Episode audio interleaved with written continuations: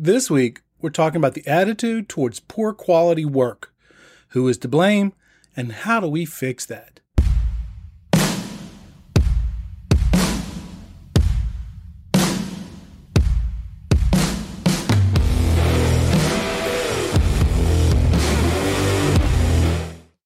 Welcome to the show, where we tackle a tough question submitted by installers, project managers, estimators, and IT personnel, sometimes even customers.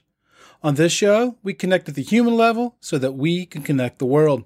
If you're watching this podcast on YouTube and you like this content, please hit the subscribe button and the bell button to be notified when new shows are published. If you are listening to us on some podcast platform such as iTunes, Stitchers, or one of the other platforms, would you mind consider leaving us a five star rating? If it's not a five star rating, let me know what I can do to make it a five star show. Both of these steps help us take on the algorithm so more people can hear our message so we can educate, encourage, and enrich the lives of people in the industry. Also, don't forget our After Hours live series where we broadcast live Thursdays, 6 p.m. Eastern Standard Time, where you can submit your questions to be answered by your favorite RCDD. That would be me. We're broadcast on YouTube, LinkedIn, Facebook, and even TikTok. Make sure to send your questions to questions at letstalkcabling.com. Make sure also check out our website because that's where all the recorded podcasts, vlogs, and articles are stored. You can also sign up for our newsletter and also ways to learn on how to support this platform through Patreon, Amazon links, and donations through PayPal. Our content is free and will always remain free.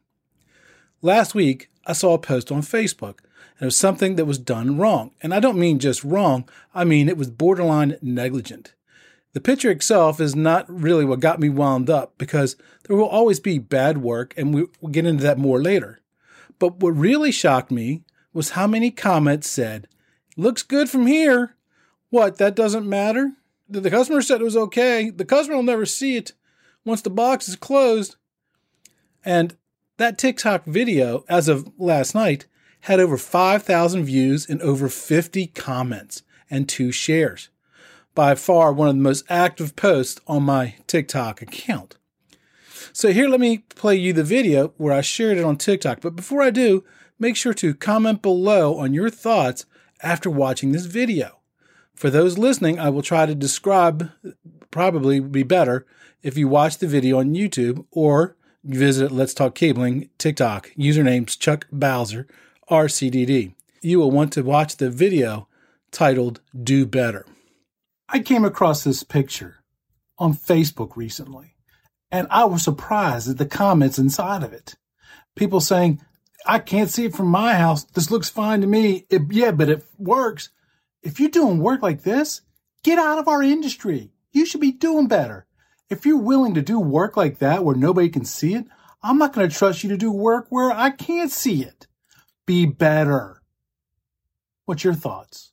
So, on this picture, what you are seeing for those who are listening to the audio content, there's a picture of a conduit coming from below the frame. We can't see where it goes to. And it comes to a box mounted on the wall. Now, this is all outside of the building. And the cable that comes out of the conduit out of the bottom of the box is a white category rated cable appears to be either a plenum or a riser rated cable. On that cable, it's terminated with a keystone jack. And then there's a blue cable coming from the conduit coming down into the top of the box, which is terminated on an RJ45 and plugs into that keystone jack. And then there's a title on the picture that says something about a demarc extension. So remember, this is all outside work here, and it's all done with category rated listed cabling, either plenum or riser rated. After I watched the video again, I realized some of the comments and I understand why maybe some of the people were kind of confused. Let me let me first say that I don't necessarily blame the technician at all in this picture. We all have seen pictures of bad work. All we have is the picture of the after effect of this work. We don't know why it was done this way, and we could argue all day long about what if it's done right or if it's done wrong. Now, this is more about the attitude towards that workmanship, not necessarily the workmanship itself. And the fact that the code says that it must be done in a neat and workmanlike manner, which this clearly is not. So I want to look at this picture from three perspectives in today's show. These perspectives, these perspectives should cover the majority of the comments that were made on that video. The perspectives will be A, from the technician's point of view, B, from the employer's point of view, and finally, the point of view from the customer. Now, as a technician in the field, the top two reasons as to why the work was done this way or this poor method that was done was because of lack of training or poor workmanship. Let's address each of those. First one, poor training. Now, while great companies are always going to train you, the difficulty is that requires time. The typical apprentices programs can be a year and sometimes even longer. There is no magic pill that you can take and voila, you now know everything about communications. I have been in this industry for over 40 years and I still don't know everything. I am still in the learning process, and sometimes I learn from some places that you would not necessarily expect. Now, since this was a picture of a demarc extension, let's say that the technician was not trained on that part of communications yet. They'd never done a demarc extension. The technician should have called their supervisor and asked for instructions on how to correctly do this work. If the supervisor told the technician to do the work this way, well, we'll cover that under the second section under the employer. Now, today's communications is certainly a lot easier. Nearly everybody has a cell phone or a company cell phone. You could take a picture of it and text it to your employer for instructions. If you're on a site where you you could also use the customer's phone. Now, many moons ago, we did not always have such great access to, to cell phones. We had to rely on pagers and sometimes even pay phones, which was really a pain.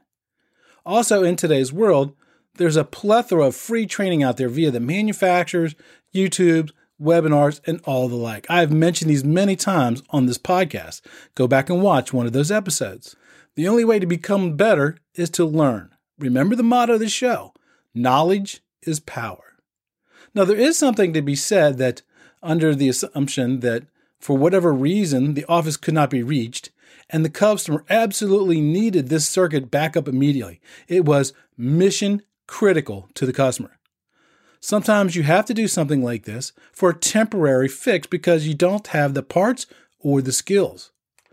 In which case, you'll need to inform the company and the customer of the situation and make them aware so that way somebody can come back and remedy the installation and installation and terminate this correctly. The key here is communications. Okay? We are in the communications industry. Now you've, informed the company and you inform the customer, and then now there's a plan to actually do this right. Based on based on the picture and the surprise that the person who actually took the picture, I don't think there was any plan of action to remedy this issue.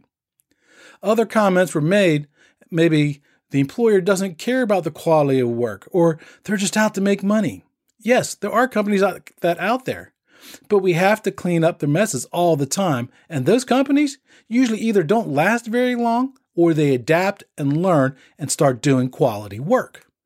Now, as a technician in the field, if your employer is telling you to do work like this, you need to either seriously either consider trying to change the company culture about quality or find a new employer.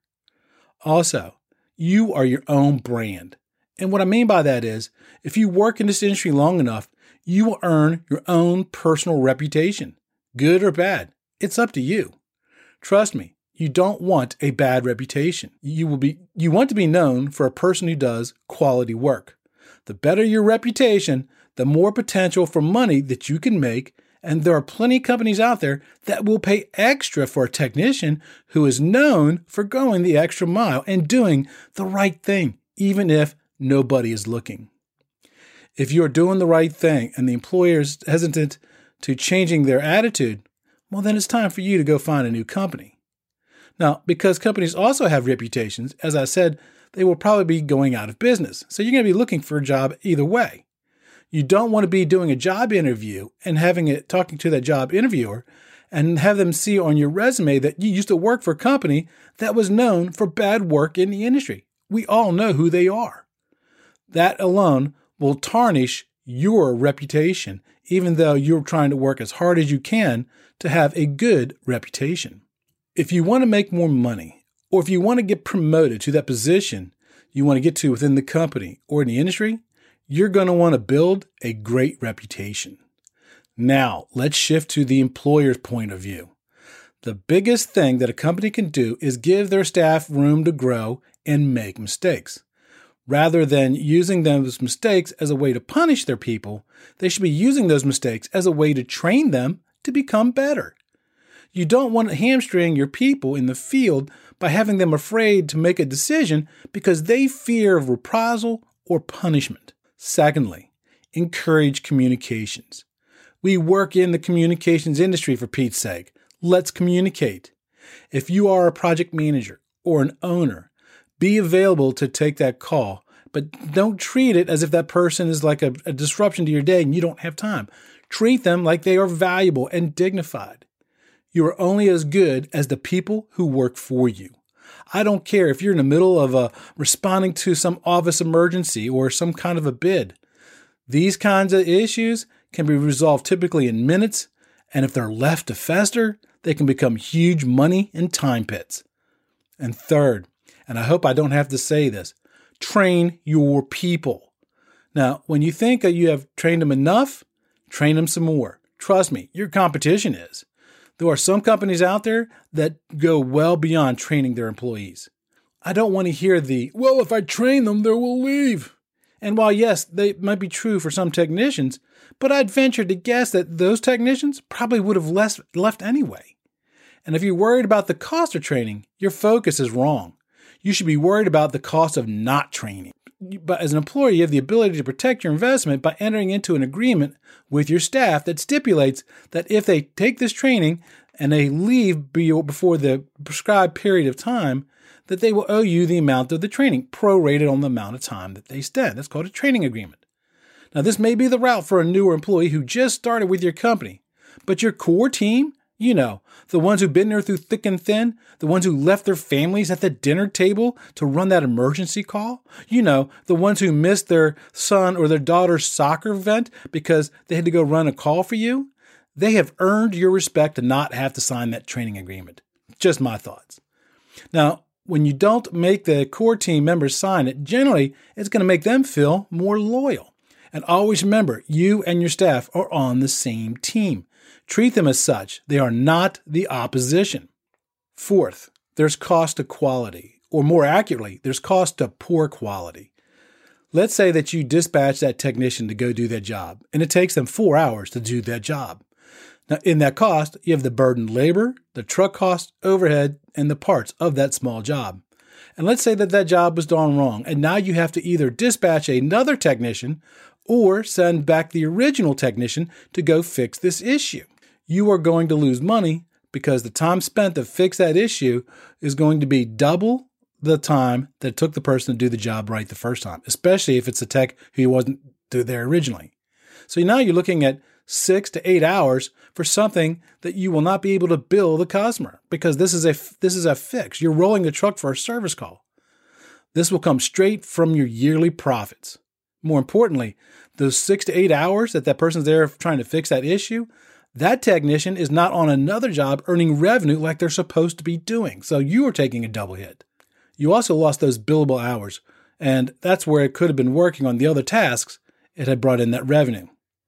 And then finally, what about the loss of customer confidence? The cost of customer confidence is, is when you or your staff now treat the problem that to be fixed, and the customer just does not feel comfortable with you being able to fix their problems. How do you calculate those soft costs and that loss of confidence? If the issue is bad enough, you may even lose the customer permanently. And trust me, you think your technicians are fickles? Try customers.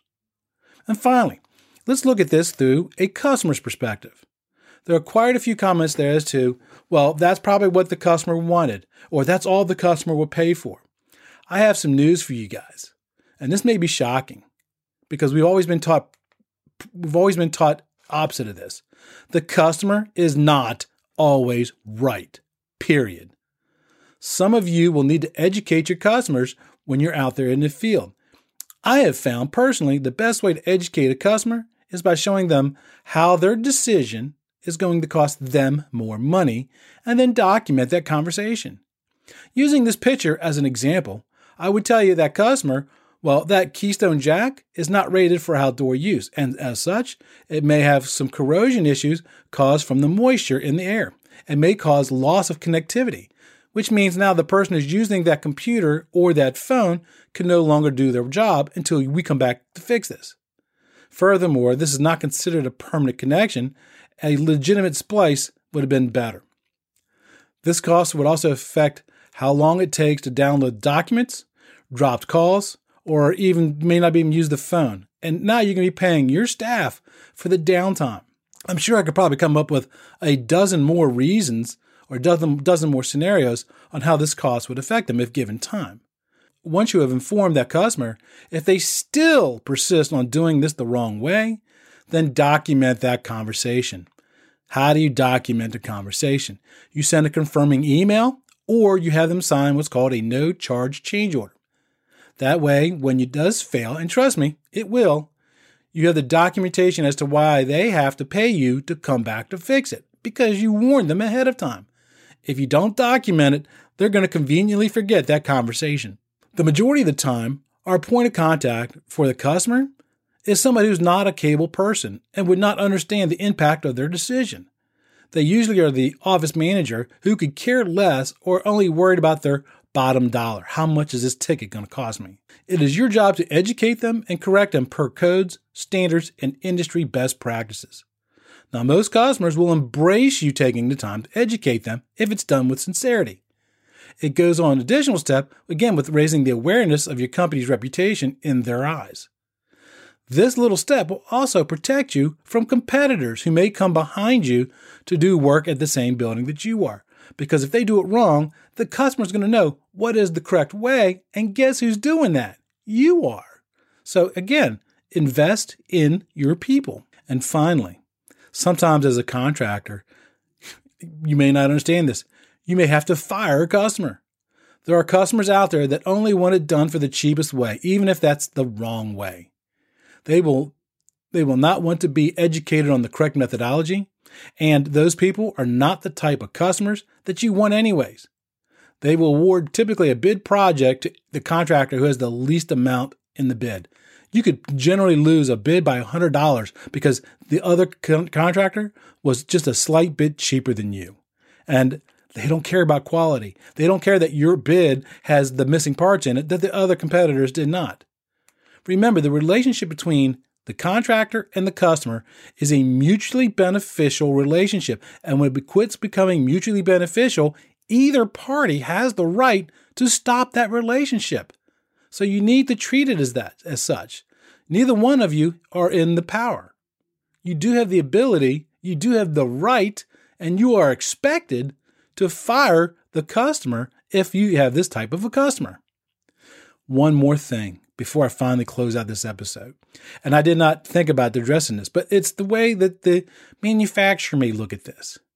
If you're a certified contractor with a manufacturer uh, who does this type of work, this type of work is typically not going to be covered under warranty, which means you're on the hook because that connectivity failed due to moisture.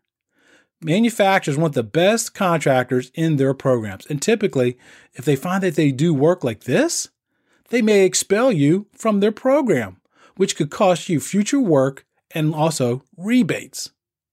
Now, I think I've covered the majority of the issues from this stall. If you can think of something that I missed or a point of view that I may have missed, make sure you put that in the comments below. Let's keep this conversation going so people can learn from it. True learning comes from making mistakes, and trust me, we have all made them.